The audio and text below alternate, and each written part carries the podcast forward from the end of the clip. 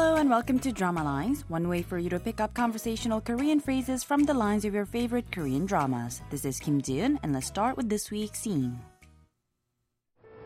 거짓말쟁이. 사기꾼. 날 속였어. Did you catch those lines? That was Eungi saying 거짓말쟁이, meaning liar. And then she goes on to say 사기꾼, which means crook or swindler. And then she says 날 속였어. You fooled me. This week's expression is 거짓말쟁이, meaning liar. Let's listen to the clip again. 거짓말쟁이. 사기꾼. 날 속였어.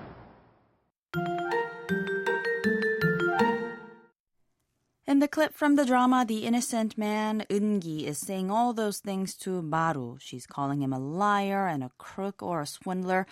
While he actually has been all that to Eungi throughout the drama, the scene is actually a very lovely one, not a vengeful one. She's not saying all those things because she's really mad at him for all the bad things he's done before, but for one thing that he had said earlier. I'll tell you what it is the next time. For now, let's listen to the clip one more time. 거짓말쟁이. 사기꾼. 날 속였어. 거짓말쟁이 means liar. 거짓 means lie, untrue or fake, and 말 means word. And together, 거짓말 becomes a noun meaning a lie or lies. 쟁이 is a suffix referring to a person or a thing that does an action indicated by the root word. So, 거짓말쟁이 means someone who lies or a liar. In the clip, Eungi is calling Maru a liar and a crook.